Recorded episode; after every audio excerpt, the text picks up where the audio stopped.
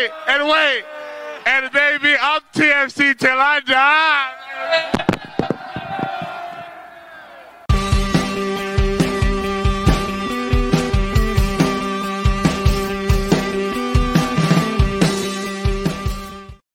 Hello and welcome back to Toronto Till I Die, the Toronto FC fan show. And yay, international break is over. Well, like for maybe a couple of days, and then it's back. Mm. Uh, and then MLS won't stop uh, because why would a league do such a thing during an international break? Um, we'll talk a lot. Uh, we're going to be both an international and a domestic club podcast today uh, as we reset the current state of Toronto FC uh, preview both matches this week against uh, two of the top teams in the East and in the league in general. Uh, so, yikes. Uh, give us, we're going to give our thoughts on uh, the Nations League final in Canada's uh, capitulation to the United States 2 nil on that. Uh, and then we will read your answers to this week's burning question presented by Nextdoor. So, lots to get into, lots to to talk about after we uh, took an international break ourselves uh, last week uh, with my co-hosts Michael Singh and Jeffrey P. Nesker. Guys, how you doing? I uh, hope you guys enjoyed the week off. I think all three of us were just incredibly busy last week, and we all realized like that this it just wasn't gonna gonna happen. We took our bye week. Uh, yeah, we just should have uh, we should have mentioned it earlier, but we definitely took our bye week in tandem with the with the Reds. Yeah, I think. Man, to be fair, I, I think we're all planning on eventually doing a show last week, and just as the week game progressed, it just became busier and busier, and, and less time and less time. I don't know about you guys, but for me, it's it's wedding season, and a lot of mm. weddings right now uh, going around. But it's fun. I mean, weddings. Yeah, always... I mean, oh no, I have to go to an open bar and eat delicious yeah. food. it depends on which me, wedding yeah. you're going to, man. Some no, it can know, get it can get it can get dreadful after a while. Like you certainly in moderation. You know, they start to lose all meaning when it's one weekend after the other. Like. Uh, like all things, you know. Which is funny because I have a wedding this weekend to go to myself. I already did my wedding, so like every time I go to a wedding now, it's great because I can drink other people's food and drink other people's booze, and I don't have to. Well, I, yeah, it, so. drink I also like to drink other people's food. I'm gonna, I'm gonna in that little, in that little thing there. Uh, uh, anything, anything to avoid talking about soccer for another two, two and a half minutes because I know it's coming. But yeah, yeah, it's Marg season for me. I uh, I bought a blender. We got a blender, and I'm going to I'm going to test it out this evening. Uh, proper Marg season. I wanted to have one ready for right now, but sorry guys, it just uh, the fates did not align. But uh, maybe next week I'll have a I'll have a Marg on display. Oh. Are you a bartender, Jeff, or what? I have been uh, in in my travels. Absolutely, I have been. Um, used to ten bar like crazy, mostly because I couldn't stand serving tables. If I had to choose between one or the other, I have I have the bartender's patience. You know, people approach you and they're nice to you. Servers, everybody's mean to you. They also approach you, but they're terribly mean to you. So yeah, I uh, I chose bartending over over serving. Oh, so long ago. No, fair enough. Um, and look, like I, for me, obviously, um, you know, wedding season is though I don't have as many weddings. I, I, did have a stretch where it felt like I was having a wedding every single weekend, and everybody was getting married. Now it's kind of slowed down. Everybody's kind of done the thing now, so I don't really need to do yeah. that. It's usually maybe one or two during the season. Um, but this one's going to be lovely. It's going to be like in a farm in Peterborough. It's crazy. Um, nice. Ooh, uh, nice. So it's going to be really, Outdoor? it's going to be really nice. Yeah, that's the plan. Um, we'll see how the weather, weather permitting. Yeah, exactly. we'll see how the weather exactly. goes. But um, anyway, that's. Uh, I don't think everybody tuned in to see what our wedding uh, season plans were. Though I have got a really nice. Um, okay, so really quickly before we get into the show, you were all on me on my summer fits um, mm. at the game a couple weeks ago. I now have a suit that is in and around the same color um, that I am going to be rocking. Of course, you do. Wedding. Of course, the suit is that color. Yeah, like not the dress shirt or the close. tie, not the not, actual not the suit. texture, the suit. Yeah. No, yeah. if he wore if he, if he, wore a matching shirt and tie, he'd be the Joker. But like, no, no, no. Where, no. Where's think, the suit from? Yeah, it, it is a Morse suit. More uh, the Morse here okay, on the hill yeah. in Hamilton took care of me. Um, I have Mhm. normal like looking suits, like a black suit and a gray suit, like the the classics, right? But you also need a little stuff. Like you can't just always go in with the same old gray suit or the same like you got to have something that has a little bit of style to it. You know what I mean? Mhm, so mhm. uh, that's what I'm going to be rocking for this wedding. Also, it's really you'll like, have light. to So even if it is Light like and breezy. super hot, yeah, exactly. If it's like super Mhm. hot out at a wedding, like there's nothing worse than going to a wedding and you have to wear a suit and it's like a big woolen suit or like a big like like you know one of those normal suits and you're just super hot in it all the time. Yeah, you're yeah. No. Turts McGurts is you're reading you're reading their mind right. now. Exactly, Yeah, no, right? it's, so it's horrific. Yeah, that's why you wear a three piece and you, light, you strip you down know? to the waistcoat and the shirt sleeves, and your jacket never existed. I'm not then on a you're a three piece breezy. uh, feel though. I'm I'm just I'm a Mm, two three piece. pieces. I'm a two piece guy. Three piece is pretty pretty pretty top shelf, my friends. Yeah, gotta tell you. absolutely, absolutely. So that I just wanted to inform you of that. So there will be more summertime new fits. I want updates. I I, want to know. know if if you got yelled at for showing up the bride, showing up the groomsmen, you know, rocking in with your. There's no way I'm going to easy do that. breezy. Well, way you know, it's do it's an interesting sartorial choice. You're certainly not going to blend into the furniture. So I, my, that's my update. I want to know. I want to know if you got any words uh, of of polite criticism, like you know, maybe. I'll let I'll let you know. I'll let you know. All right. Um, I'm really good with. I don't the, know uh, why I just thought about Lorenzo Insigne when he first got off the plane and came to Italy. He was rocking his Celine jumpsuit. yeah.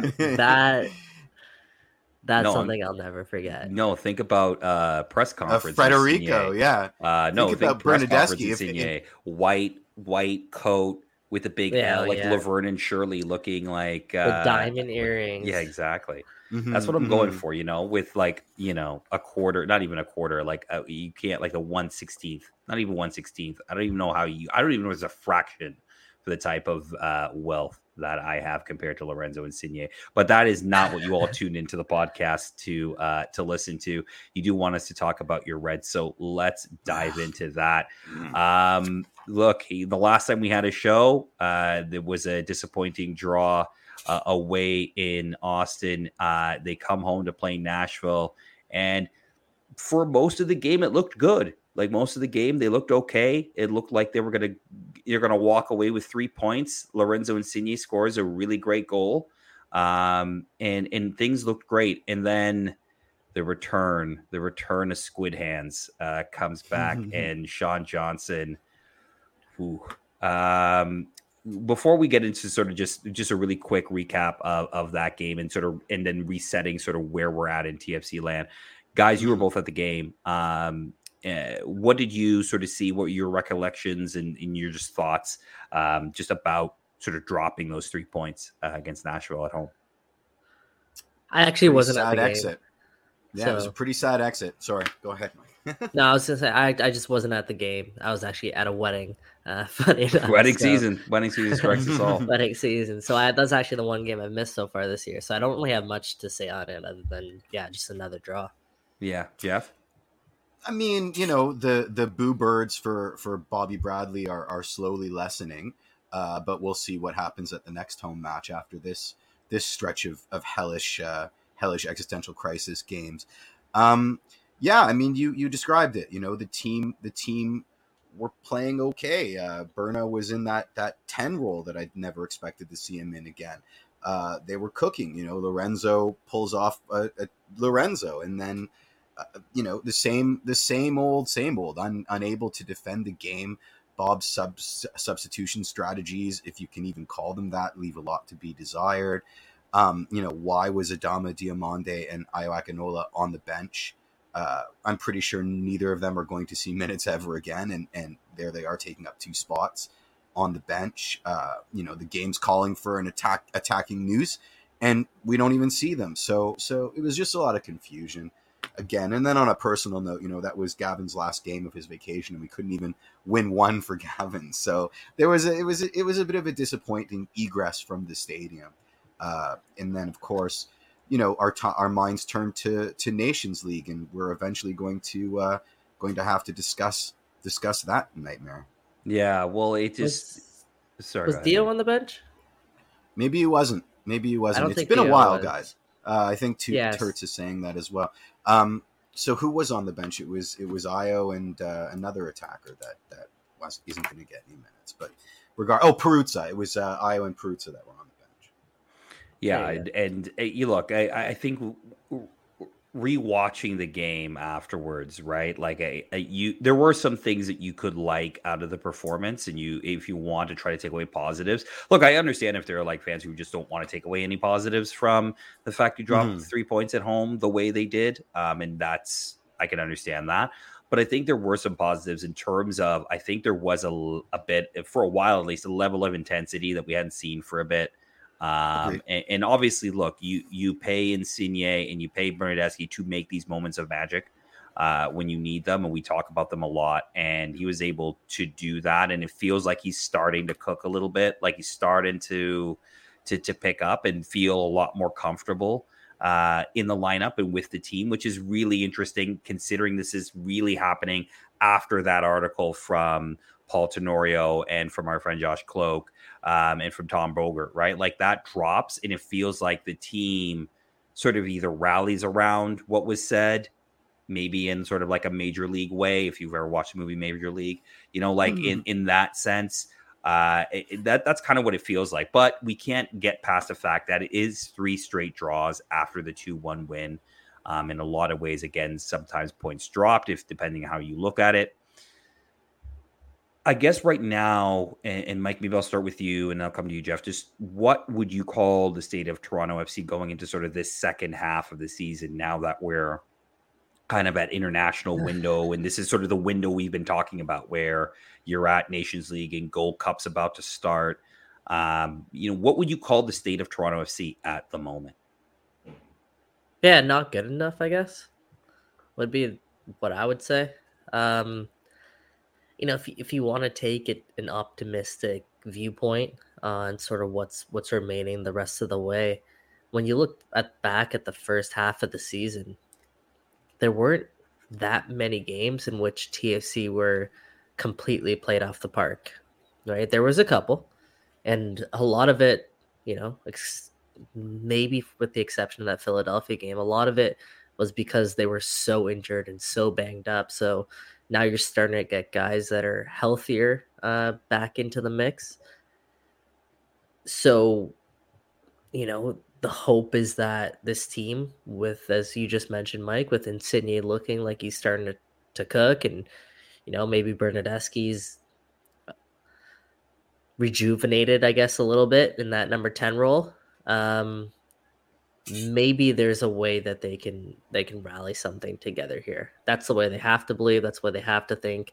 There are positives when it comes to this team, and you know, big picture. Again, I didn't watch the game against Nashville, but big picture, when you're facing Nashville, who we we know this, they're a really good team. They're a really good team in the Eastern Conference. So if you're, you're mm-hmm. talking about a one-one draw, in which the way that you lost the game was by a really bad goalkeeping error by a guy who is so reliable and so steady and Sean Johnson. If if it wasn't for the fact that they were in such a rut, you'd be like, okay, you know, like mm-hmm. decent decent showing, good performance. We, we probably should have had three points there, but yeah, that wasn't the case, and it's not the case overall. This team is drawing a lot of games, and I'm sure it's taking a toll on them. But the season, as we said all along, it's it's a very, very, very long season. Um, in Major League Soccer. And of course, they're about to embark on a really tough stretch. But if they can find a way to get through this stretch and you're picking up some points, who knows? Who knows what can happen? Hmm. I've been searching for for my answer to this, and I was going to I was going to call them. You know, what's this? What what what would you call TFC at this stage in the season? And I would have said frustrating merchants, merchants of frustration. But I think I'm also going to uh, call them coulda, shoulda, woulda FC uh, because it's it you know it's like what Mike just said. You know, all things being equal, all things considered. Yeah, a goalie of any quality, elite to bush league, is going to have a howler, right? You know, it, that's just par for the course. So it's it's un it's completely unfair to expect perfection from anybody but it's this collusion of all of these things that in a bubble would be just fine. But when multiplied into this snowball of pain that is Toronto FC right now, it becomes infuriating Do you know what I mean? Because it's because it's just everything all at once, and then you get takes that seem reasonable. You know, um, uh, Gray Reed's take, for example, uh, and it's a it's a bit of a scroller, but with Mike saying that overall they haven't been played off the pitch, it's frustrating that ownership won't allow them to buy a third DP that could push them to win these close matches.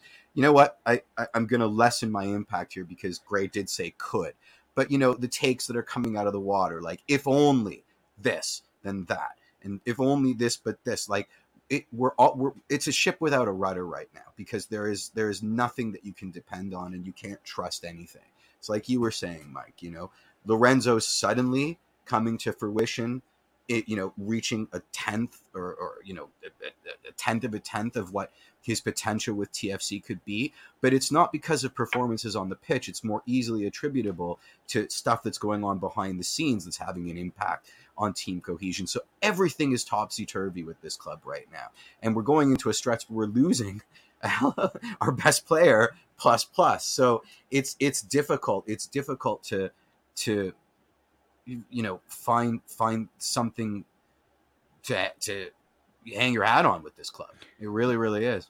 Yeah, I'm going to take a look. Eh, it's disappointing, right? The state of the, the the state of this club is disappointing, right? Like I think that's just the way it is. I think, is, I, I think, frust- frustrating more than disappointing because frustrating is a more active emotion. Like this team finds new ways to frustrate you. You know what I mean? And it finds new ways to like challenge the truths that you hold dear about how MLS works and how soccer works and, and how team building and roster management works. You know, it really has put into sharp relief, at least for me, the truths that like what I thought were inarguable truths about how MLS works and how teams are built and all that sort of thing. It's it's so wacky but I think we, uh, you know, I, I, I get what you're saying, and I think you're you're not wrong there. I will go with disappointing, and I think the reason it's disappointing is because you see the pieces there that could make this team really good, right? Like there, the pieces are there. It's like, it, it, uh, is it a perfect build? No. Um, is it definitely uh, here for a good time, not a long time kind of build? Yes. um, but someone's you... watching Bachelor in Paradise, can. but like, you, you, know what I mean? Mm. Like, uh, you know, I think there's you see it right. You see if if the sort of stars align properly and everybody's sort of firing, not maybe on their top four, but you get the most are, are firing on top form, and you get a few guys that are kind of in mid form there then I think you're a playoff team. Like I don't I don't know if you're winning the Shield or anything like that, but I think you're a playoff team, and I think you're a comfortable playoff team. But if you look at the standings right now, um, you know the the top five teams in the East, I believe, are the top four teams in the East, are also the top four teams in the Shield race. Right, the the mm-hmm. the Eastern Conference this year is tough. It's really 100%. really tough to be good in the Eastern Conference here. Like you know, you're talking about, uh, you know, we're, we're going to get into the previews in a second, but we're about to play a team that could break the points record, right? Like they're they're mm. on pace to potentially break the points record. Another FC team, Cincinnati, Cincinnati, FC Cincinnati, Wooden yep. Spoon, FC Cincinnati from just two FC. seasons ago oh are God, about to maybe break they, the points record. So like they gave us how many million dollars for Nick Hagglund? That's still, yeah, but it's down. Still, now yeah, it's turned around and they paid it off, right? They made and and mm-hmm. look, it, it, a lot of people will jump on the fact that Cincinnati made a coaching change and they made a GM mm-hmm. change and they sort of, you know, they made the move they needed to make in harsh times to get them to where they've gotten. Now it's it's hyper accelerated. I think it got there faster than they even could have planned.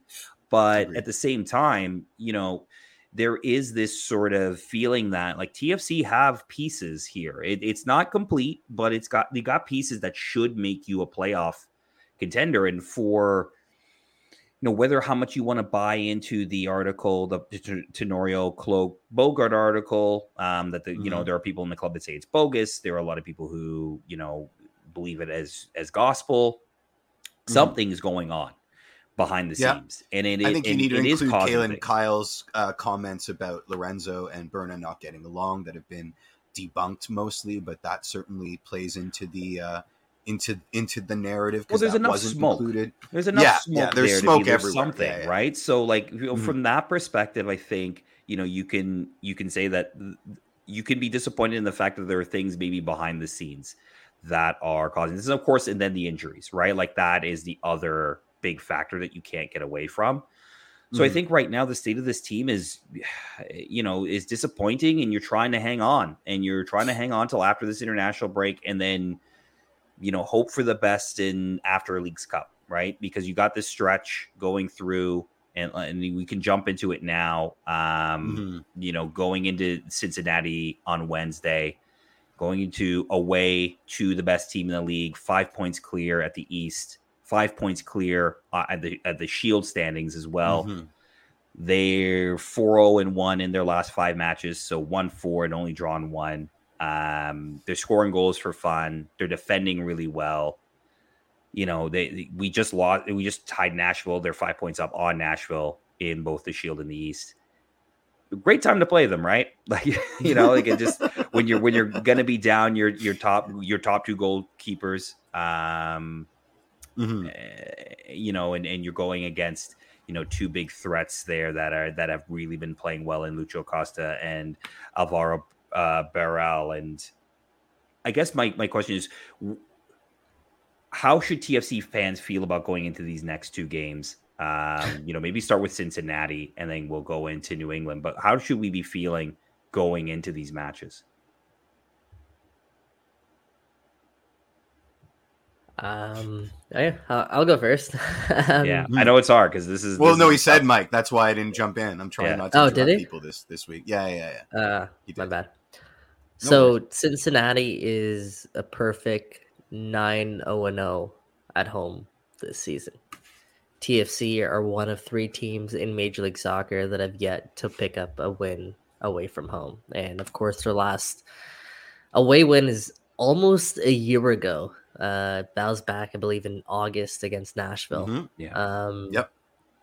Seen that stat enough times. so, how should they feel? You're going to be going in with not your first, not your second, your third string goalkeeper in Greg Ranjitsingh, a guy who hasn't played an MLS game in over two years, a guy who's never played an an MLS game for Toronto FC, um, a guy who hasn't played a game in general, except for you know some T two minutes in two over two years. So you're going to be missing Richie Laryea. Or sorry, Richie Laryea knows they're going to be there for Wednesday's gonna game. be but You're there, still yeah. going to be missing. Oh, okay, good. So Yeah, it's Saturday. so won't there. comment comment thread. I know it's way back up there that the question was asked, but you just got your answer. I was I was pulling for you guys. I was going to. Well, that, that's for Wednesday. On Saturday, hmm and my understanding, based on what Bob was saying today, is that those guys will be gone for Saturday's match against New England. Yeah. But yeah, Yeah, back to back to Which Wednesday's game against This could potentially be Richie's last game in a TFC shirt coming up.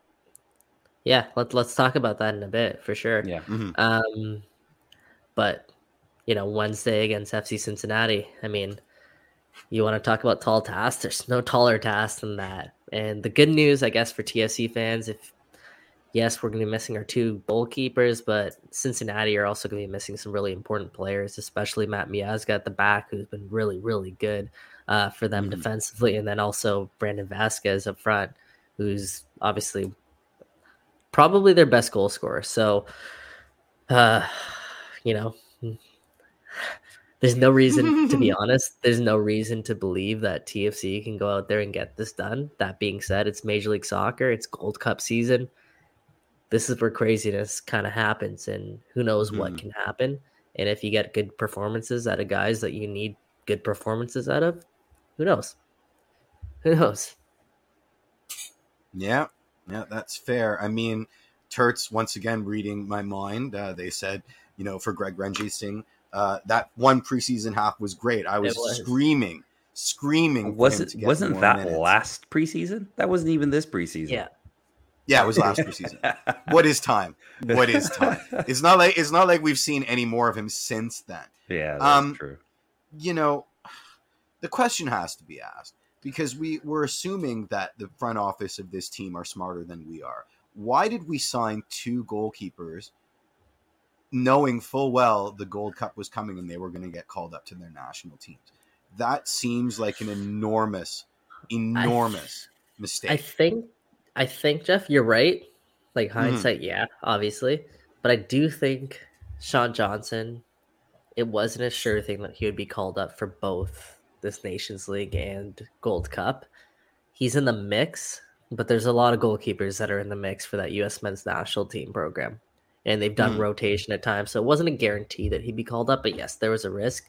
Thomas Romero, he was barely involved in El Salvador, I believe, um, for a good period of time. And I'm not sure when he first received his call up for El Salvador.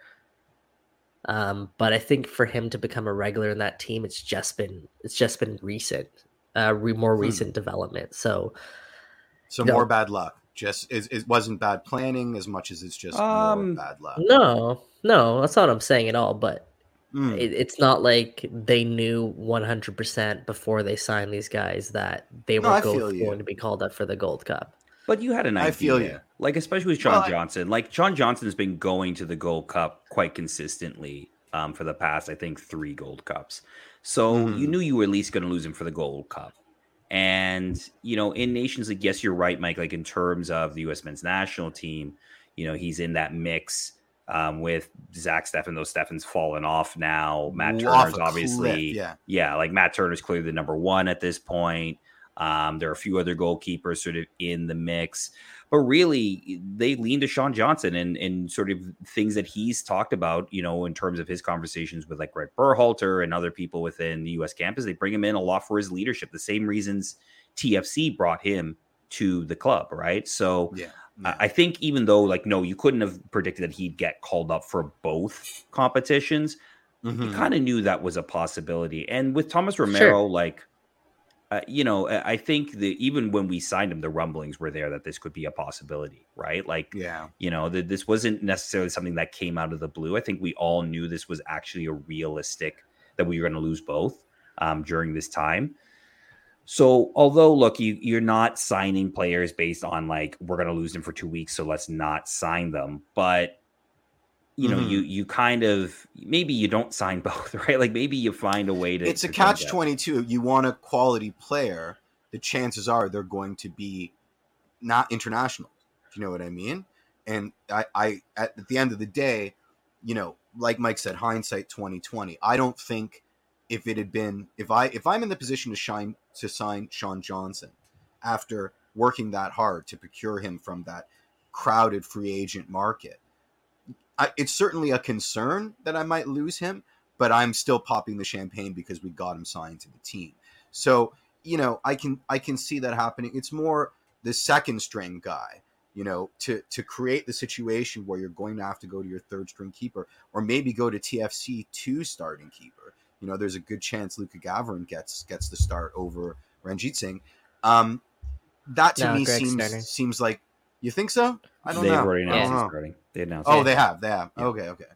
Um, it, to me, it just it just seems like, you know, too big too big a bet. Uh, and it didn't. And and like all things with our club right now, it, we rolled snake eyes. Yeah, yeah, I, I think that's fair. Like, definitely at this point now, it seems like a pretty unfortunate situation they've been drawn in. Also, the idea was that they wouldn't necessarily be in this position right now where they absolutely needed to pick up three points every match. Yeah. and they Mhm. had some leeway and some wiggle room here to, you know, potentially lose a couple points. That's fine uh, Right. during this Gold Cup But season. those ro- but that those road those rose colored glasses planning, we've seen it manifest in disaster so often that we have to ask these. I guess- like they there has Yeah, to be better guess- planning for the yeah. do you do you plan your team? Does that affect your signings based on the Gold Cup? Well, that's what I was Should that- saying, right? Like that's what I'm saying. Like I don't I think, think, it. they I, necessarily. I think it. Mhm. Well, Go yeah, I just don't think you necessarily were like I know they weren't worrying about the Gold Cup, right? They weren't saying like, "Well, we're going to lose Mhm. these guys for two weeks, so let's not sign Thomas Romero." Right? Yeah. Like, like clearly you don't. But at the same time, I think y- you know as you're planning out a season and you're planning out and you're mapping out where you're getting points, where you may not get points, where there's an opportunity to steal something here. You know, they probably look at the Gold Cup as maybe an opportunity to steal some points from other teams, right? Because other teams are going to be affected by call ups, right? Either to the U.S. men's national team or Canada or for other CONCACAF nations. Um, and, and, you know, maybe you don't necessarily go and make the move for Tom Thomas Romero, though. Look, all all accounts are he's a very talented goalkeeper and one that we've for never the seen, future. He's and still we won't- and we won't see when we need him. Yeah, Well, I mean, right now you won't. Like, obviously, Sean Johnson's going to be Yeah. your number one, and you know, but he's still really young as a goalkeeper. I think he's like 24 or something like that. Like, he for a goalkeeper, he's a baby. So, you know, from that perspective, you know, you you you do go pick up that talent and you see what happens. But I mean, you're now going into the top team in the league, um, and you're and you're going into their barn, where, as you said, Michael, they haven't lost a game yet. Um, and, They've and won watched- every single game. yeah, they've Yeah. won every single. They've Yeah. only lost one Yeah. game all year. Um, so Cincinnati. you know you you're and yes, okay, you're losing Vazquez, but you still have Lucho Acosta who has eight goals and two assists and is playing unreal right now. And Alvaro Barreal, um, you know, a left Mhm. midfielder winger um, with two goals and four assists. Right, they're still playing. Um, so you know, you you you'll we'll have to see how this pulls out, but it doesn't feel like a game where you know TFC goes on the road and maybe steals one. Right, this does feel like kind of like how Cincinnati went last year, um, which was not great. hmm This might be, uh, you know, another uh, 2018 Houston, where you know tonight the role of Ager Aketxe will be played by uh, Mark Anthony Kaye. No. Uh, well, a lot of the like- regulars will be there for Wednesday, right? Like, yeah. Mhm. yeah. Will they be playing in, in their regular position, or will be that will be they, they be platooned wherever? You know, it's uh, I don't have a lot of faith. I don't have a lot of faith. I think that's coming through loud. Well, I think clear. look, I, and I, think it does think speak. we're going to get mollywopped. Well, I think it speaks to again this question around the state of TFC, right? I think there there is a malaise not just in the club but also in the fan base in terms of you know what what is this club? Where is it going? Um, you know, you get a week off and that kind of sort of lets people step away and and but at the same time, you know, you're you're going back in, under the microscope on Wednesday. The Mhm. expectations aren't very high um, for a result here. You know, and even with essentially as health, like, I guess as healthy as a team as you can possibly get at the moment. You know, no, we, you know, like you're Mhm. okay. No Michael Bradley. You know, um, but generally speaking, everybody else would probably be eleven on the side of maybe Matt Hedges um, is Yeah, available. It's a question mark. Yeah, right. Yeah, So you know, from that, But if they get Hedges back, we're winning. Hey, I didn't see Christian Gutierrez on the on the questionable list. Does that mean he's available for selection on Wednesday? he's available. Yeah, he's back in training today. Yeah, he played but Kobe's- minutes for T two. but Kobe Franklin's essentially taken that spot now, right? Yeah. Like in terms, Yeah, of, we have a surplus of, of left backs now. That's great. If we all Well- of our left backs are healthy, the rest of the team is on fire. That's that's fantastic. I mean, Yeah, Kobe's te- technically a right back, and I mean, Good. if you guys want to, we can talk about Richie's situation yeah, go for a it. A little man. bit. As, as Yeah, you go mentioned, for it. Like it could be his last game in a Toronto FC shirt. Um, we have 11 days remaining, I believe, until his contract technically expires. As of today, Bob Bradley's not willing to publicly, you know, share um, what exactly is going on there with Richie. But I'll paint, I guess, I'll illustrate the scenario for you guys, and I'd, I'd love to hear your thoughts on this. Hit me where it hurts, Mike. Here it comes. You're gonna make G Money cry. There we go. I guess for me, like the question I have for you guys is if you could remove Richie Laryea from this roster and instead sign a tammed striker, would you do that? Absolutely not. Yeah, probably. Like, I like I- like- Talking about the the ahead, only Jeff. Yeah. bright spark on the team. We're talking about easily the most valuable player on TFC this year. We're talking about a local hero. I mean, we're t- listen. At some point, I'm going to have to say it.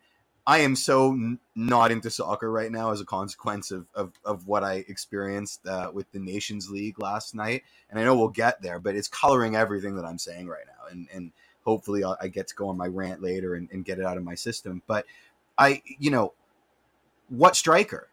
Because Richie Laryea is a known commodity, and this mythical TAM striker is just that a mythical TAM striker. If I'm comparing Richie to a person, then maybe my attitude changes. But if we're talking about using Richie's money on striker X, absolutely not. I'm going for the known commodity. I can't. We can't possibly make this team any worse for fear that it will fall apart under its own inertia. So I just I'm I'm unwilling to to ante the one guy. Yeah, it depends on what the situation for Richie is. If it's a permanent buyer, if it's a, just a loan extension, um, right? Like if you could, I mean, it, it really, in the end of the day, uh, I suspect if he stays, it's a loan extension. I don't really see TFC Yeah, shelling out transfer money to get him back permanently. It will be an extension to the end of the season, and then they'll kind of figure it out in January. Um, but would I trade him for a TAM level striker? Well, what TAM level striker? Like who is Yeah, it, exactly, right? Like exactly, that that's the exactly. question in the end of the day. Like I, if it's the if it's a guy I think that really makes sense and fits what we need from an attacking perspective, yes. Why? Because I think you can live with Kobe Franklin as your right back. Um, and now, am I saying that that is definitely the long term solution? And Kobe should always play right? No, not necessarily. But if you're looking at priority of issues right now, defensively, that's actually not your biggest um, issue at the moment. Actually, a lot. I'm not saying defensively you've been fixed. You're not perfect, Mhm. but um, you know, I- I would say that you know if you can live with Kobe there, I know you you lose a little bit of that going forward ability from Richie. I, I get that and that sort of connection with Bernardeschi. But again, you know, it, it, you know, I'm getting turned on this idea that look, you may need a striker now, right? Like if you, you may need somebody who can pot in some chances because these games aren't being lost three one or four one, right? It's you're fair. losing you're drawing one one nil nil losing two one you know Mhm. these are opportunities where you have if you can get somebody who can pot those important goals you know some of those draws maybe turn to win maybe you don't deserve to win all of them um, Mhm. but that's not really how mls works all the time It's an interesting question, Mike. So, do you think that we're better served because we have a problem closing out games, right? Do you think that we're better served with a striker that can, instead of like trying to close out a 1 0 lead, a guy who makes it a 2 nothing game or a 3 nothing game?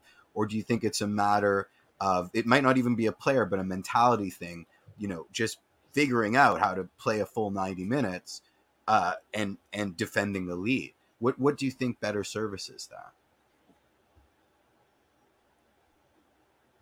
so you are talking about sing yeah or me No, you. Yeah, you. Oh, yeah. Um, yeah, okay, great question. Um, I think at the end of the day, right now, I think you need somebody who can score a late goal, or you can find somebody who can score that that winning goal. I think defensively, agree with you're you. okay. I, I, again, not perfect, but I think you're okay. Um, and I think generally you can carry yourself through most games defensively. It is that sort of playing out of the back, keeping possession, uh, and then finding somebody who can score a goal for you. Sometimes out of nothing, sometimes out of you may only get one really great chance through build up play. Um, but right now they just don't have that guy. You're you're really relying on Insigne or, Bernard, or, or Bernardeschi to create something out of nothing. And I think you do need somebody up top. Again, do I think it needs to necessarily be a DP? Mm, uh, If you get him, great. If if not, and it's a TAM level player and it's somebody who's proven, um, then sure. Uh, again, I I it, I preface this by saying I gotta know who it is. I gotta have somebody who's got Yeah. track record. So, you know what I mean? so Mikey's saying, let me let me turn the question to you and let me expand on it. Do you really think that a two nothing lead, the most dangerous score in all of football, is going to solve TFC's draw issue? Do you think that this team is fixed if they go into the half or if they go into the 65th minute at 2 0 as opposed to 1 0? Uh, yeah, I don't know if it's that absolute in that black and white. No, no, no. I'm I'm Um, spitballing.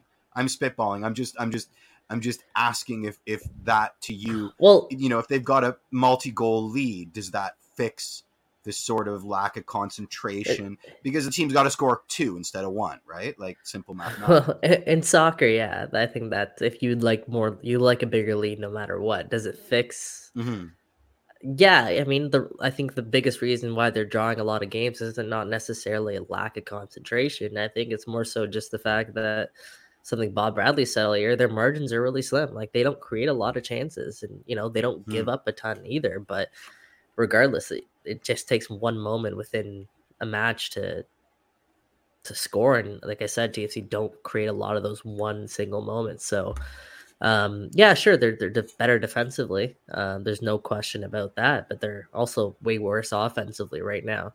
And Mhm. the objective for Bob and his coaching staff is going to be how do you widen that margin for your team more offensively? And obviously, as we know, this team needs a striker.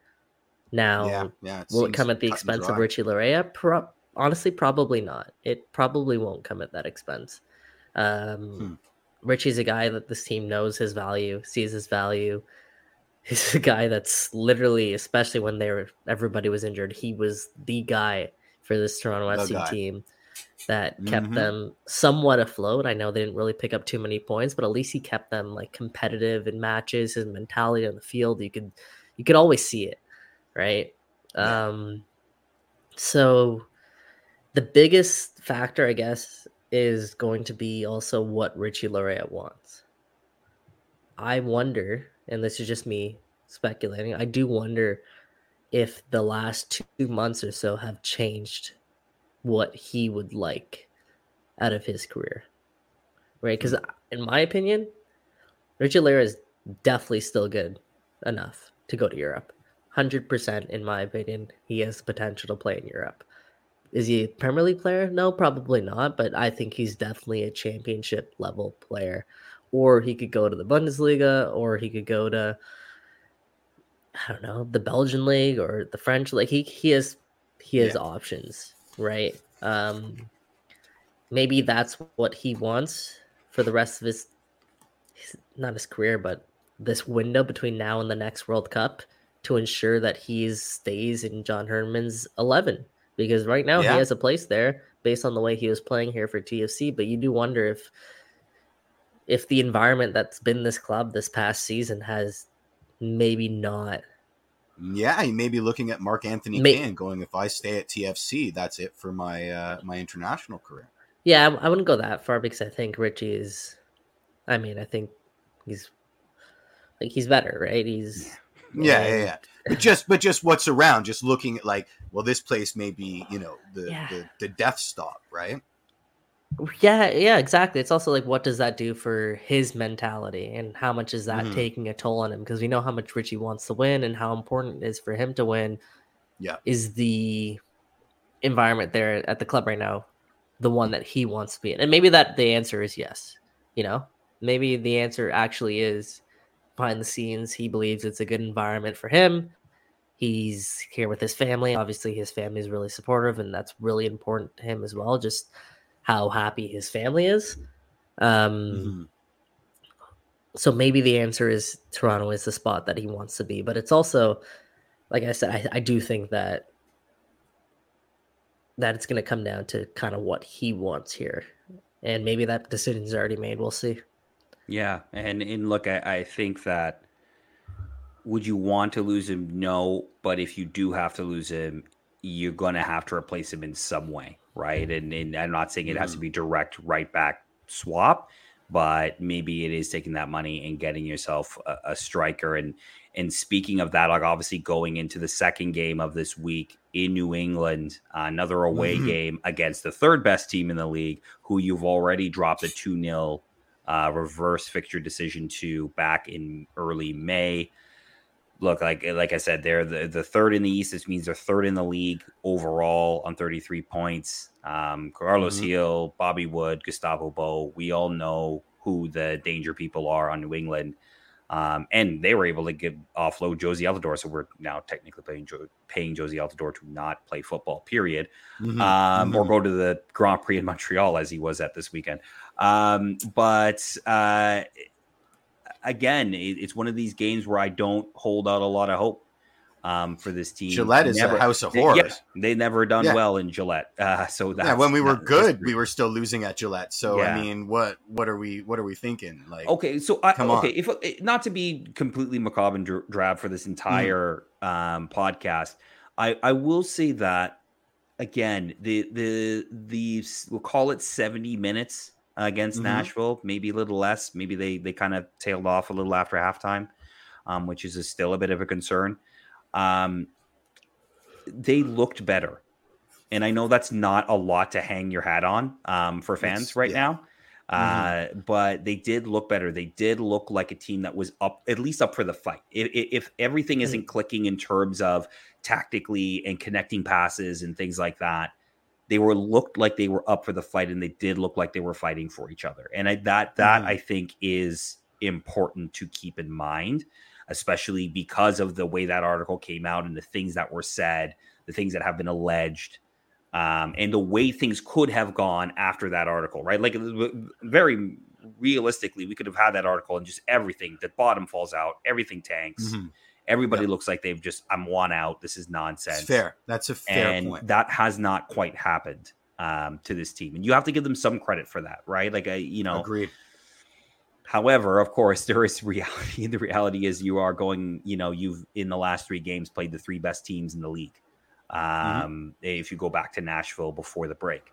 So, you know, you now come out of this stretch. Maybe you don't get any points. Maybe you get a point, and now you start looking at the table and you start wondering, you know, are, are is it already too many teams to jump? Right to try to get into that playoff spot. Like technically, they're not that far out from a points perspective, but there were a lot MLS. of teams yep. ahead of them uh, mm-hmm. in terms of the playoff spot. And then you have this little uh, issue of one Lionel Messi coming to the dead last team in the league uh, next month. Um, yeah, with with Sergio Busquets apparently, and, and, and Jordi Alba. Alba and, uh, so and, we don't know uh, how that's going to work out. We no one knows how that will work out. It could turn out to be a disaster. We don't know. Um, mm-hmm. But I think we can agree this is terrible timing. This is absolutely the worst timing. I mean, especially when you consider all the things you just said that you know baby steps they were certainly taking them there was there was they, they looked like a team you know not a good team a mid team out there but they look like a team which is more than we can say for some uh, occurrences over the season. And then boom they're going to lose some of that spine. And so all of the all of that you know fibrous material that was being connected between the players all the chemistry that was being developed the trust that was being developed is now in the mixer again.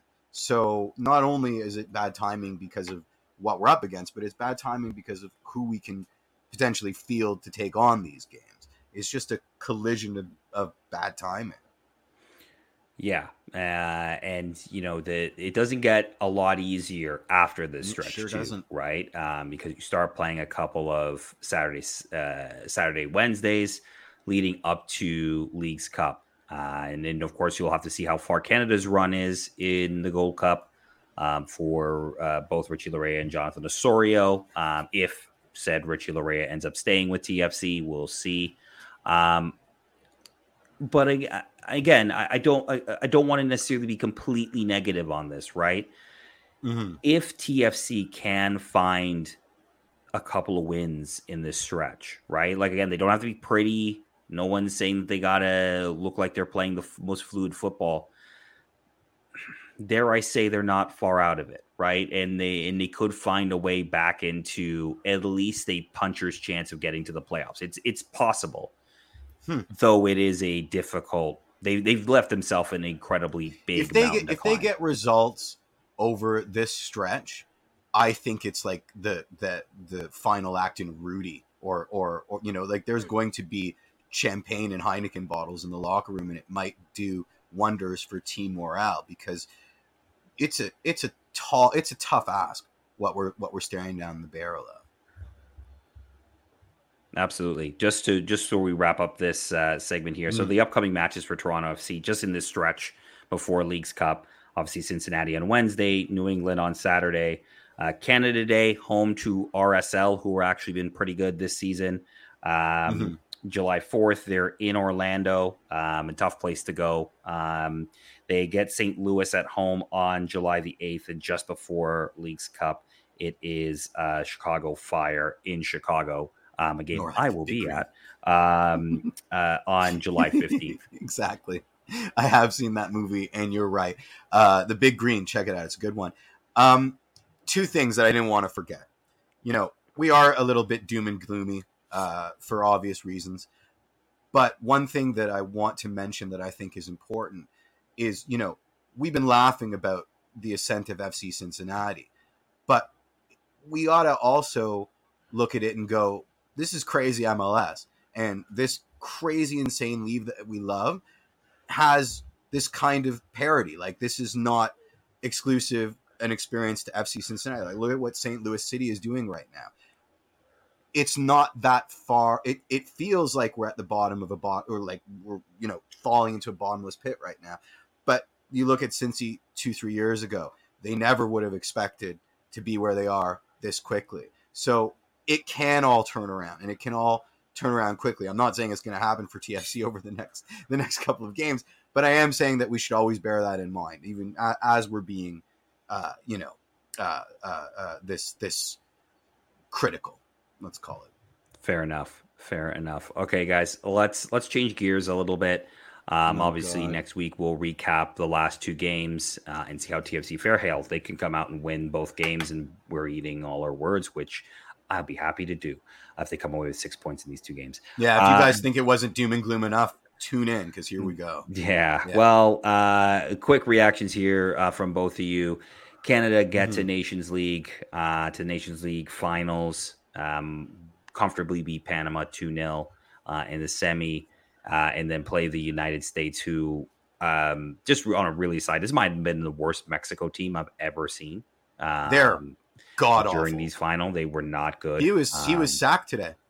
Oh, he was Mexico okay. Manager. Yeah, yeah. yeah um, well, yeah, makes sense. Um, because they mm-hmm. were poor. Uh, but anyway, the United States beat them three 0 Then we get to a final. It's Canada's first final in 23 years after the uh, Gold Cup that uh, we all know um, about.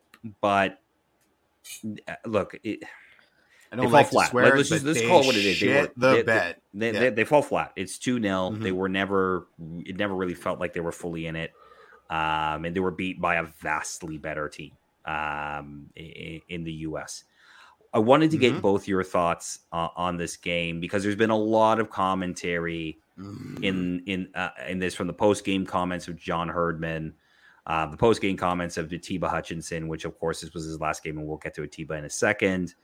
Mm-hmm. But eh, just your thoughts on where is the national team now? We're, we're now past the World Cup. We're now past sort of the magic of qualifying. We're, we're now in a position that. Well, yeah, but uh, even just that, it, it's more mm-hmm. that mm-hmm. we're now past this whole. Oh my God, Canada soccer, the men's team's actually really good. Now it's now kind of not in expectation time, but kind of in the now show it time um, mm-hmm. um, for this team so similar to TFC in terms of the questions of what very, is the union, what is the state similar. of the union in Canada? Mm-hmm, mm-hmm. well, I mean, talking about the comments, everybody's bearing the lead. The lead is, is that Canada was dreadful. The lead isn't about you know where the blame uh, is. It's that Canada was dreadful, and I think it's getting superseded by by by conversations and avoidance tactics, and the same old same old finger pointing and lack of accountability. I mean, it's not the CSA's fault that they were that flat and tactically naive. It just isn't. And it's not a money issue because, you know, I, where I, I work in an industry where the solution is often throw money at the problem. And I can tell you that it works maybe 50% of the time, but everybody thinks it's going to work 100% of the time. It, to dumb this down to faceless uh, uh, platitudes about you know the, the the, the, perceived quality gap or that there's not enough money for this or, or that or, th- or not enough camps does a disservice to what was out there which is they just didn't want it. And you know i'm prepared to excuse the world cup performances. I don't gloss over i don't i, I, I don't say you know months after the fact in the cold light of day i am prepared to gloss over some of World Cup as big game jitters. You know, first time there in years, young team, etc., etc., is starting to become habitual now. And I don't like the fact that now maybe Canada's ceiling is a flat track bully. We can destroy CONCACAF teams outside of a certain few, but when we meet when when we find ourselves in big games, we are our own worst enemy.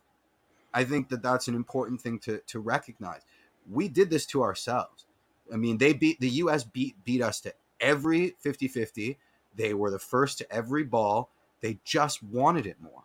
You know, and let's not under let's not forget that this is a U.S. team that was massively depleted going into that game. We were celebrating those red cards because they were all on the right side of the Americans' defense. We figured Alfonso Davies would have a field day with them. You know, there's a there's a there's a disconnect between what we want and what this team actually is. And I don't think enough ink is being spilled on that. It's looking for easy answers. You know, I, I don't need anybody to tell me that the Canadian Soccer Federation has less money than the US Soccer Federation.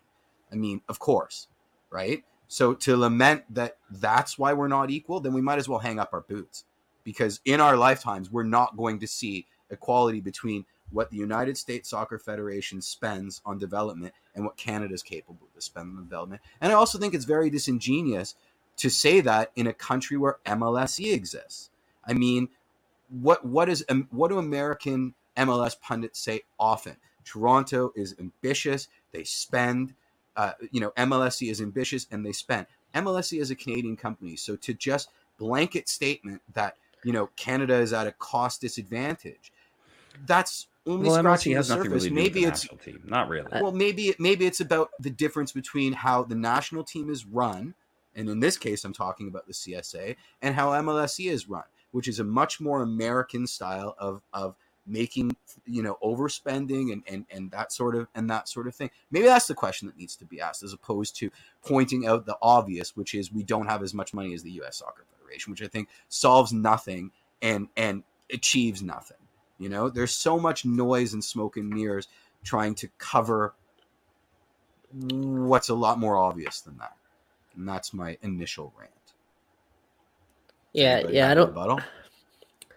I think it was just the timing of John Herdman's statements. I, I get, I get what John Herdman's saying, and he, he's not wrong. It's just that's not what anybody really wanted to hear in that particular moment. And I get why Herdman's doing it because his role as head coach of the Canadian men's national team is a lot bigger than actually being the head coach of the Canadian yeah. men's national team. Yeah. And that's that's why for me, like I love John Herdman in his position because he gets that. And he's so good and so eloquent at finding ways to effectively communicate stuff that's just bigger than than what's happening on the pitch. Um, so he's really good at that. Again, though, just he he missed he missed kind of what what I think fans wanted to hear after what was quite honestly a really uninspiring performance in, it's in the worst I've seen it in them in years since 2019. Sure, yeah. In yeah, I, I mean I can't really argue that, but like it was a final and it was there for the taking and they didn't show up. A couple things that I noticed, mm-hmm. I think John Herdman in particular got wrong um, first one, Scott Kennedy, throwing oh, him in. Yuck. I get into why. a final. I get why against the United States. Well, it was also preventable. Hmm. Like he, he he started the game because Steven Vitória played 90 minutes against Panama. Steven Vitória did not have to play 90 minutes against Panama. That was yeah. a choice mm-hmm. by John Herdman to play Vitória 100%. all 90 minutes, knowing that Scott Kennedy would be able to or would fill in for for Vitória in that center back role. Yeah, what that's a tough, tough, tough ask for Herdman, especially in the center, the center of defense against a really motivated and fresh and new U.S. men's national team striker. And Scott Kennedy was yeah, just absolutely not, not up for it. Next thing I noticed was, I mean, in a game against the U.S., you need your best players to be your best players, and I think yeah, in particular, obviously Alfonso Davies had a pretty bad game. Stefan. Eustaquio mm-hmm. wasn't Stefan Eustaquio. Got was rinsed often. Yep. Yeah, I mean, yeah, he was uncharacteristically like giving the ball away. Um, had some poor touches that we haven't really seen Eustaquio have. And then you had Jonathan David, who was kind of invisible. Tajon Buchanan, you know, we can talk about the decision not to start him, but even when he did come on, he had 11 touches in 30 minutes. Yeah, it was anonymous. Pitch. Yeah. And yeah. I would say like five, six of those touches were in his own box when he decided to hang on to the ball for too long and almost gave the ball mm-hmm. away. Um, Alfonso Davies and Eustaquio, they combined to give the ball away 53 times. Davies 33 times, Eustaquio 23 times. And I get it, like both of them are trying to make plays, but that's not what both of them usually do. So for me, like when your best players aren't being your best players on a night like that, that's uh that's not a recipe for success. And I don't know. Like, is it is it because herdman didn't set it up? Is it because their best players were trying to do a little bit too much? Like for me, Alfonso Davies, like the last 15 minutes of the game, like he tried to kick the team on his back. Yeah. Yeah, but like in almost a screw you guys kind of way, if you know what I mean. I like, agree. It's almost like yeah, no, I agree. and I get it. Like he is obviously the best player and he's head over heels so much better than everything he's seeing on the pitch and everyone who's on the pitch. But yeah, there were some moments last night I thought he took it just slightly, slightly, slightly um, too far in some Mhm. certain instances where he had advantages and decided to take a wild swing. I don't think he even got shots off on some of them either when there Well, were other options. Somebody put definitely into orbit. So Yeah, yeah. Yeah. There were a few that are still So- that are still we're waiting them to come back down. so yeah, yeah, not not their best players nights overall in that one, and I, I think John Herdman, in, in addition to that, definitely got his setup and his tactics wrong, knowing that he had to So switch wrong. his formation like three, four times throughout the course of the match. That's when you know, like, yeah, didn't really didn't really set up for this one. So yeah, when we say on on multiple levels, just wasn't good enough. Yeah, it just Mhm. wasn't good enough on on a game in which they have to be good enough because it's a trophy, it's a final, and when John Mhm. Herdman often talks about 2026, you don't you don't get second chances, so you have Nope. to make it count. So they didn't make it Yeah, you count. and have to they can- learn from these. Yeah, sorry, sorry, sorry. I didn't mean. No, to you're interrupt. I gonna thought you say- were go ahead. Well, you have to learn from these moments, and that's why I'm so frustrated because I don't know if I see the learning from these moments. I think the lesson from the World Cup is to not let the not to play the occasion, and then we see it again. Now we can take some comfort in the fact that Alfonso Davies is 22. I mean, this team has a lot of growth to do. But I think the question should be asked: Is John Herdman the guy to take them there?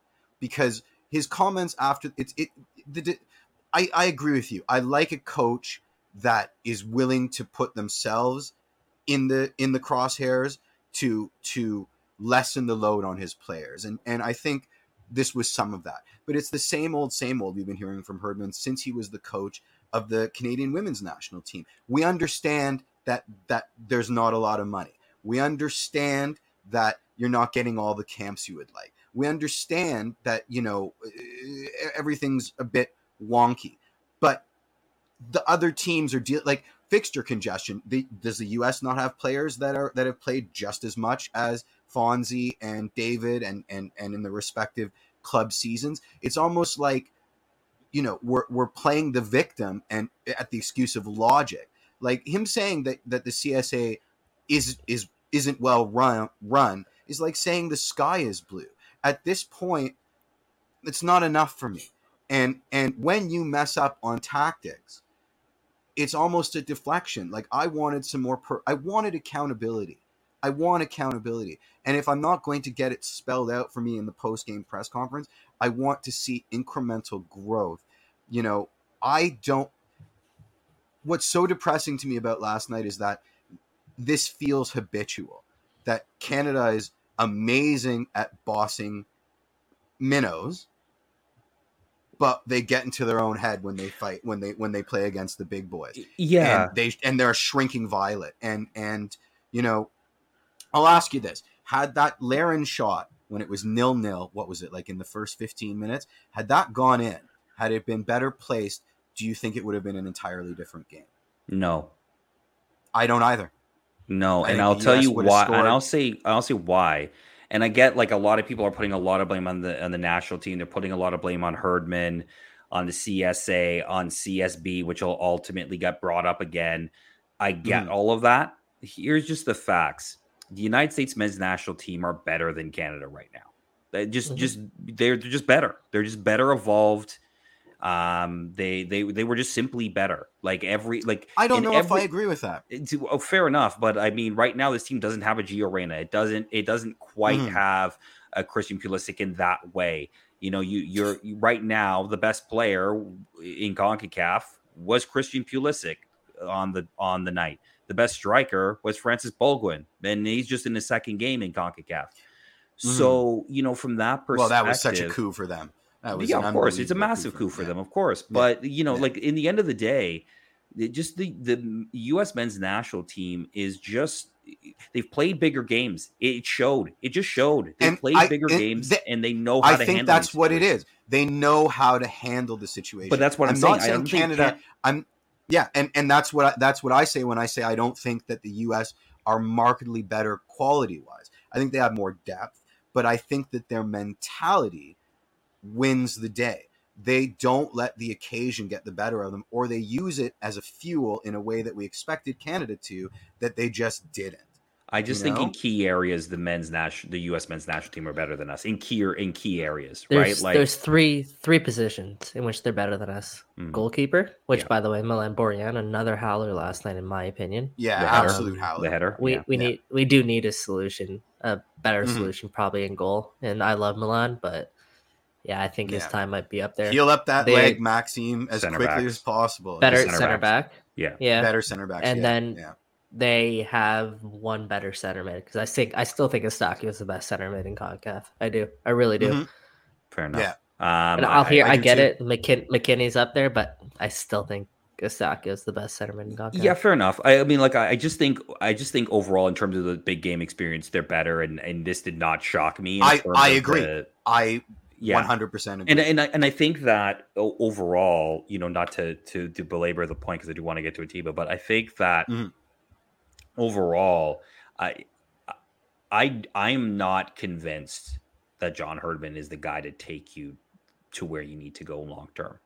I think I am- he is a very good. that. If you could keep him as a, you know, as again somebody who's more on the administrative side that could help again either raise that money or something like that. I think he's great at that. I think you do need somebody who can Is tactically he? do. He complains whenever they put a microphone in his mouth that he doesn't have any. Is that, Well, but, is but, that how you but raise at the same money? time, he's also good at raising that money, right? Like he is Sure, very, sure. very good at raising that money. During that qualifying campaign, that's what he was doing, and he was doing it very Mhm. well. So if that is, you know, I do think tactically they need some changes. I do think overall there there are things to like within the national team right now in terms of when they decide to put the ball on the ground and play, they can play Mhm. it's there and they had moments where things were coming off but i don't think this is a team right now that can handle big moments now the world cup qualifiers a lot of people say well the us game was big big game mexico was big games for sure They were. they were big games but i There don't wasn't a trophy at the but end. But it of was no and i mean look uh, it was a nation They were bigger games big? than yeah this, where to was the national in my nation opinion. league that big a deal I think Like, the it trophy changes everything, and we saw it last night. yeah I for think sure that You the, the, the shiny, shiny. Would you have rather the trophy than qualifying for the World Cup? Absolutely not. Absolutely not. So there it's go. not a bigger But- game.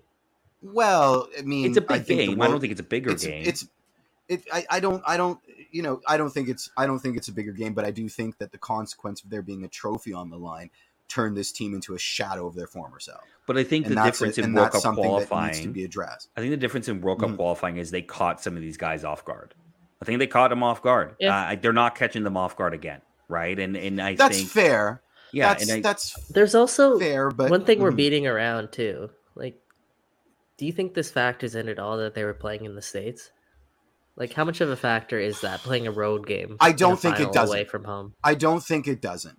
I think that that the people that are screaming, you know, that that the U.S.'s record is is unnaturally inflated by how many home games are maybe over over exemplifying it a little bit. I don't think it didn't matter, but I mean that just it feels like losers laments. Like you know, this, when the team comes out that flat after the fact, you can't bemoan the fact that it was an away game because it didn't matter. Like they could have been playing it in space, and if they play it like that, they're going to lose ten out of ten times, right? So, so to me, that's that's my issue is that you know all of these things after the fact are smoke and mirrors to what I said. The lead is being buried. They were dreadful on the night.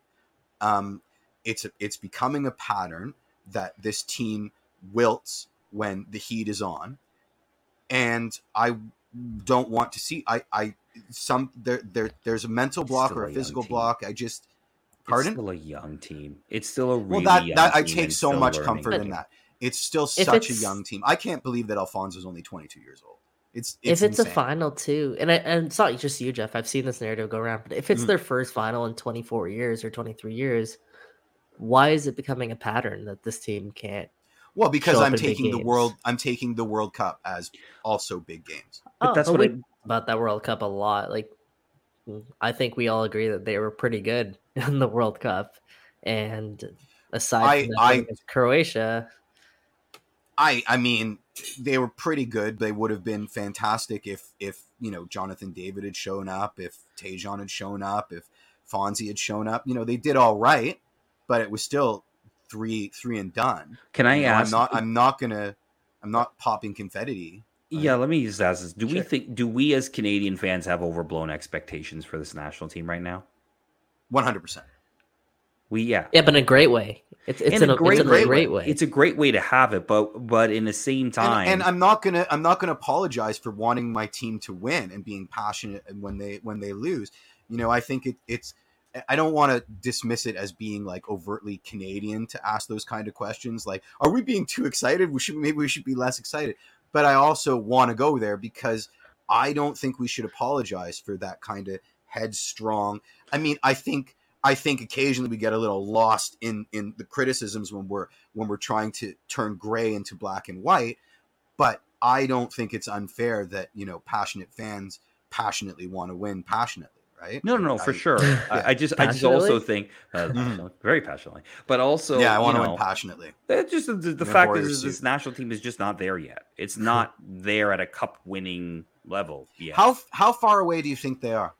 Oh, I, I don't think they're. I, I mean, twenty twenty six. I like they're not. I would say it would almost be after twenty twenty six, like when they I get disagree. through this process. I don't think they're. I don't think this I is a disag- team ready. To I think they're so. I. I, think they're so damn close. I mean, they are so damn close. They're in the final yesterday against the Yeah. States, a team that they have beaten a year ago. hmm Like I, I, it's one of those things. anything gotta- can happen in 90 me. minutes. I actually talked to an American Sure. fan and said, you know, he was like, "Good game," and I go, "Oh my god, we were so pathetic, and I don't want to talk about it." And he said it reminded me of how pathetic we were at Tim Hortons Field. So that Sure. that was an interesting, an interesting that- little exchange. And that's what I mean. So I actually, I I the reason why I have high expectations for this team is because I genuinely believe that this team has the potential to be the best team in this region. I, I Mhm. genuinely, genuinely agree. believe that, and I, I agree with you too, Mike. I, the U.S. are a better team on paper. They're way deeper on paper. They have guys that are left off of their rosters in every single tournament that are playing overseas in some league or another and that are good, promising, up and coming young players. Canada don't really have that luxury quite yet. Um, that being said, and I actually agree with Stephen Eustáquio when he says this, I there's I take a lot of Canada's players over any Me other too. player on the United States in that particular position. Um, like, I would you take, take- Balogun over Jonathan David? Never, never. I mean that one's close, but I'd probably still, I'd honestly probably still lean Jonathan David. Me too. Um, that being said, like I mean, along the same lines, I also agree with Eustáquio that I like Canada's eleven versus USA's eleven. I do. I think Canada have more game breakers in their eleven than the US actually have in their eleven. Now that obviously wasn't the case in in yesterday's match, but that being said, I I still believe that's the case uh, for honestly the next couple of years. Because, like you said, Mike, this team's very young.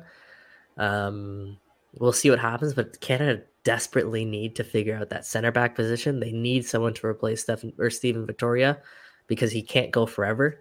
They need someone Mhm. new in goal, and they need a central midfielder. We'll see who emerges, but they absolutely need one. Well, and that's On why that I note- don't think they're that close. They need to Hmm. find those answers. I don't know where those answers are right now. They're not. I mean, Kone came out of nowhere. We, I, I do think. No, we have those absolutely. You could find a player that comes out of You know? nowhere. How many players you really find that come out of nowhere like that? There's not a ton, right? That I mean, look at our starting good as eleven. We've got we've got the Alistair Johnstons, we've got the Kones, we've got the Jonathan Davids. Like, if anything, our best eleven right now is testament to how much untapped talent there is around there that can go from you know playing League One Ontario on a Thursday to you know suiting up for Glasgow Celtic on a on a Saturday. So so to me it's it's it's the mental block. I I have Fair. I have such faith in the skill of our players, but I never know what team I'm going to get. You know, I don't know what team I'm going to get, and I do think that that leads us back to the gaffer because the one constant in these big game capitulations has been an almost comical naivete in tactics. You know, an almost co- tragicomic naivete in tactics, like like not giving any respect or too much respect. It's always extremes, which is why I keep harkening back to his post game comments where he speaks in absolutes. You know, if only we, you know, if only we had this this camp, we would have this and we would have that. That's totally disingenuous. And and then I'm I'm not seeing. I think he's a great motivational speaker. I think you cannot undervalue what he did to this program through the World Cup campaign. I think his skills attracting dual nationals mm, taking a bit of a hit. I'm think I'm talking about the Aidan Morrises of the world. And what was his response there? We need more camps. Well, you know, that's that's just throwing I mean, blame somewhere wrong. else. He's not wrong. He's not wrong. But that's too much your fault, not enough. What can I be doing better? And that I want that accountability, and I'm not getting it. You know what I mean? Because there, there's a big part of me that thinks that John Herdman is now thinking. Maybe he thinks. Maybe he thinks the BS that he's that he's spewing out, which is it's not. But my it's fault. not- And any, you know, and and and I just want an admission of, of some guilt. Okay, Mike, wrap guess. wrap up wrap up this. Mm. Yeah, like the last thing I'll say on that is I, I don't think Herdman is using that platform to talk about the game itself. He's using that platform to push for better in Canada soccer, which, as we all agree on this show, needs to happen. And Herdman Mhm. Doesn't have a lot of ways of doing that despite when he gets the microphone. So when he does get the microphone, it's a big moment, everyone's watching. He's Mhm. asking for more out of Canada soccer, which is what you want. That's you want that's fair. That's fair. you want someone pushing for that. You want someone pushing for more cans. You want push someone pushing for more youth cans because we all want it. And Herdman gets that and he understands it and it- it's affecting him more so than almost anyone else in that in that national team program. So like when I said what he's saying isn't wrong, it's not, Mhm. but it's it's the moment The and I'm with you, timing. Jeff.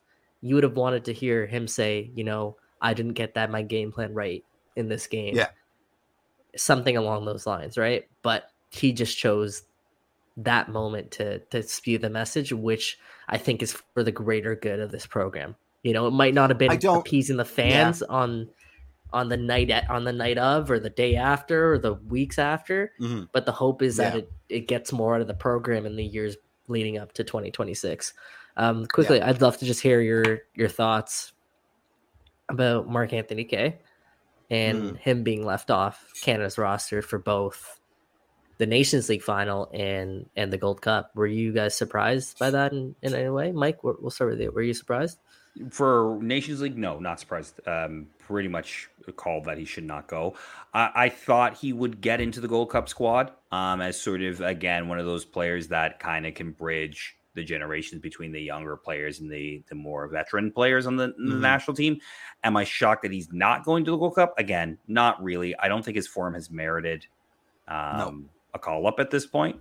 Uh, and if you are thinking about starting to find who are the next players that could possibly slot in heading into 2026, then you use the Gold Cup for that. And Mark Anthony Kaye, I don't think it serves you any good to then slot a player you already pretty much have the book on. Agreed. Agreed. His form his form is is not deserving of the call up. Um, and there are plenty there is at least two if you count Jebison, three players that I'm uh, well actually I can't remember the third one. So, you know, Ike Ugbo not being on the squad was was more of a surprise than Mark Anthony Kaye. Uh Jebison I mentioned uh, you know, even Liam Fraser, I, I Mhm. think had had more of a chance of of being on this Gold Cup team than Mac. Mac unfortunately has played himself out of contention for for for these things, and and he also occupies like a weird middle ground between the A team and the B team, and his form doesn't allow for it. So I, w- I wasn't surprised at all. I wasn't surprised Yeah. at all, and I hope he takes it as a lesson and and puts nose to grindstone with his club team, which just happens to be TFC, uh, in in an effort to to to get back into the national team picture. Yeah, I'd love to hear the reasoning as to exactly why he was left off. I mean, it's been a very, very, very long time.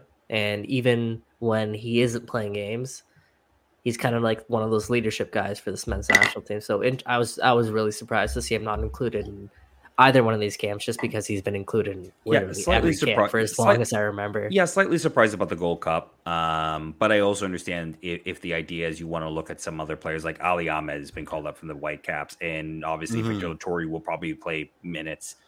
Um, and obviously there's a you know there's a look at they're probably going to have a deeper look at David Wotherspoon coming back from injury now, right? Yep, Like for I, I- as well.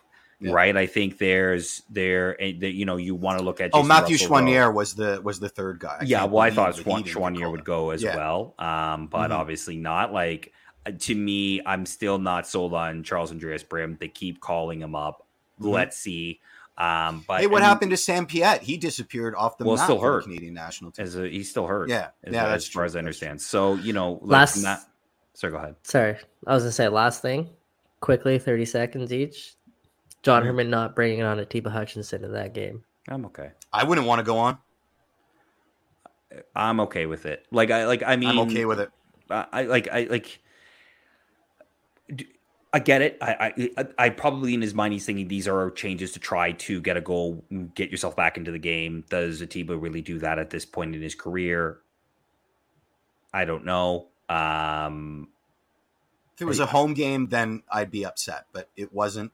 You know, we had what twelve hundred Canadian fans there, uh, and we were getting absolutely schooled. I, I if if if I had been a T, I would have said, you know, uh, what's that over there, and ran to the locker room. no, he would have wanted to go on, obviously. And look, You think? he- yeah, I think he, of course he would. He's a competitor. He'll want to go Hmm. on, but um, in the end of the day, like get him a testimonial here um, at home. Uh, get a friendly together and make it a testimonial, uh, and, and that's how you can honor them. Um, that said, I mean, look, thank you, right? Like I Yeah. tweeted out this weekend, um, the CSA owe him a lot.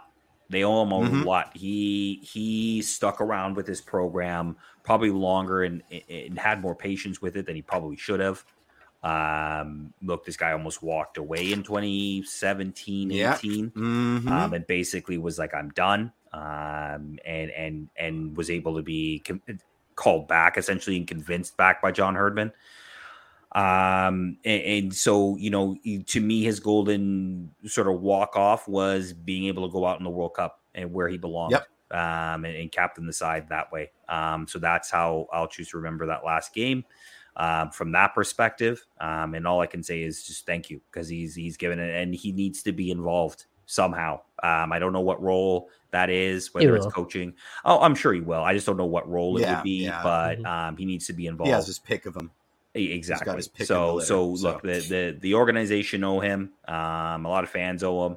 You know, he was forever on side. Um, you know, and uh, and, and, you know, thank you to a legend, an absolute legend. Um, Absolute it's, legend. it's funny too when you see comments. Just I know you wanted thirty seconds, so I'll just wrap it up on this. When he, uh, Don't it's only been three minutes. yeah, I know Yeah, yeah. Um, Thirty seconds. What's that? uh, when he when you when you post about him, you will get the uh, you will meet more people from Turkey by posting about uh, Atiba Hutchinson than any other thing. So if you ever want to meet Nice. Turkish people, just to you know tweet about Atiba Hutchinson how great he is, and you'll you'll uh, Sweet. you'll find out. Okay, Life um, hack. yeah, let's uh, let's wrap up the show with the burning Mm. question presented by Nextdoor.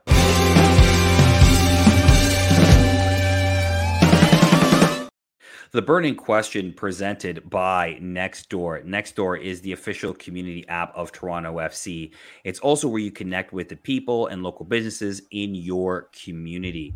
Uh, we'll be posting the burning question each week on uh, Nextdoor's TFC fan group uh, a day early. So join uh, by downloading the app or going to nextdoor.ca. Um, so the question we asked this week, you know, in a disappointing season so far for Toronto FC, which player has pleasantly surprised you? Um, and a lot of great comments, generally the same sort of group of players. Mm-hmm. Um, but we'll we'll shout out a few here. Um, Adam on the uh, Nextdoor group, uh, TFC fan group says two that stand out to me are Kobe Franklin and DeAndre Kerr. Love the energy that Franklin brings. A little bit of that Richie fire. Loves to get stuck in. Has been super solid defensively in his opinion. Uh, DeAndre uh, seems to be the only attacker we have who has the speed to make penetrating runs. Something we sorely miss and gives him a few opportunities or gives them a few opportunities whenever he plays. Um, uh, he expected Hedges, Johnson, and Laryea to be solid, so that doesn't surprise him. Um, a few other comments here from Twitter, just from Noel saying he is very impressed with Jahkeele Marshall Rutty, over 600 minutes played, starting to show some of the potential we've talked about. Um, also mentions Mabika and Franklin. And then finally, blue chip prospects, just as a small sample size, but Coello um, looked really sharp when he's played. Very interested to see if he can keep it up uh, with larger workload, um, see how he develops further. Um, and hmm. then Richard, sorry, just uh, briefly mentions basically all three of the ones that we've mentioned before. So a lot of the young players getting a shout here. Guys, who are the players who have presently surprised you this season? Um, Jeff, I'll start with you. Well, I mean, the hipster choice is Victor Vazquez, but I'm kidding. Uh, every, everyone that was mentioned here. I mean, uh, the reality is is that the kids, for the most part, are doing a job, uh, and the and the veterans are the ones that aren't, uh, which is fun considering the season that we had last year. Uh, I can't say anything that wasn't already said. Uh, I think if I had to choose one, if there was a gun to my head, it would be Alonso Coello because I love him. but yeah, I really can't argue going with the Spaniard, of course, Jeff. Mm-hmm. Um, so these actually, since that whatever the article dropped, like what four games ago, uh, Lorenzo Insigne has pleasantly surprised me. Um, mm. He he actually has. Now that's the I, that's the hipster. That's the hipster. I, did, I love it. I didn't think we'd get back that version of Lorenzo Insigne. Um, maybe ever in a ever. TFC shirt. So yeah. he's he's pleasantly surprised me in that respect. Good shout. Um, season as a whole, you know, some of the guys I was thinking of, you've already mentioned Kobe Franklin, of course. No one really expected him to emerge and play this role. Alonso Coello wasn't even supposed to be a first team player this early. Ends My up guy. being a first team player, and he was really good. I mean, Mabika, for a center back coming into a new team, uh, he looks like he has a really bright future. And for him to pick up the, you know, the identity and structure of this team as early as he did, I got to give him full credit. Uh, Richie mm-hmm. Laryea, I mean, we Damn. talked about him already on this show for how good he's been. We know he can be this good, but for him to be this good for a sustained period of time while the team isn't, for him to play various positions throughout the season. By the way, John Herdman had him at center mid. I wonder if that's something TFC might consider if he stays beyond uh, at least original mm-hmm. position end of the month. Yeah, exactly. Um, that would give them some really interesting options in that four three three that Bob likes to play. Mm-hmm. Um, yeah, and then then for me, the last one it, it's Matt Hedges for me. I know I had question hmm. marks about Matt Hedges when he was coming over, not necessarily about how good of a player he could be, but how much he'd be able to impact those around him. And I think Matt Hedges, we already know the effect of when Matt Hedges is in the team and when he's not in the team. And so when Matt Hedges is on the pitch, uh, he makes such a big difference, and that looks like a stud an absolute stud of a signing, um, especially considering the price tag. I think that they got him at. I actually think they got him a pretty pretty big bargain. He's getting paid less than he was last season. Fantastic. Yeah, um, for me, it's Kobe Franklin. That's my guy. Um, yes, just uh, I, I just love what he's brought to the team. Um, and, and, this is a guy that we've been tracking from the academy to TFC two um, and, and, somebody we thought would get a senior team deal. And now that he's got it, he's, he's sort of taking both the opportunity and grabbing it with both hands. Um, and that's great. And you just want to see him to continue to get better and continue to improve and potentially even, you know, push for a starting job, depending what happens with Richie either now or in the future. Um, so for me, it is uh, Kobe Franklin. That is the player that's uh, impressed us. But continue to send those players through to us um, at Toronto Till I Die on Twitter. Um, it's a great way to get in touch with us and sort of let us know what you're thinking. Um, and just thank you again for uh, listening uh, to another episode of Toronto Till I Die. We'll be back again next Monday, recapping TFC's uh, next two matches that we previewed here against uh, Cincinnati on Wednesday and New England on Saturday. Um, big ask for all the viewers um, and listeners here who catch us either live or on the podcast form. Give us a follow on Twitter. Um, just go to the Bird app and uh, type in at Toronto Till I Die. Um, follow us there we have um, really, really exciting news. Um, I know we mentioned it last show. It is going to be dropping this week. We have a contest, a giveaway contest. Um, so definitely going to want to keep an eye on our socials for that. Um, that is going to be dropping on the socials this week, and you'll see what you'll need to do in order to get yourself a sweet, sweet prize. Um, okay, uh, for Michael Singh and for Jeffrey P. Nesker, uh, Mike Newell, we'll see you all next week. Cheers, everybody. Bye and wait, and wait. And baby, I'm TFC till I die.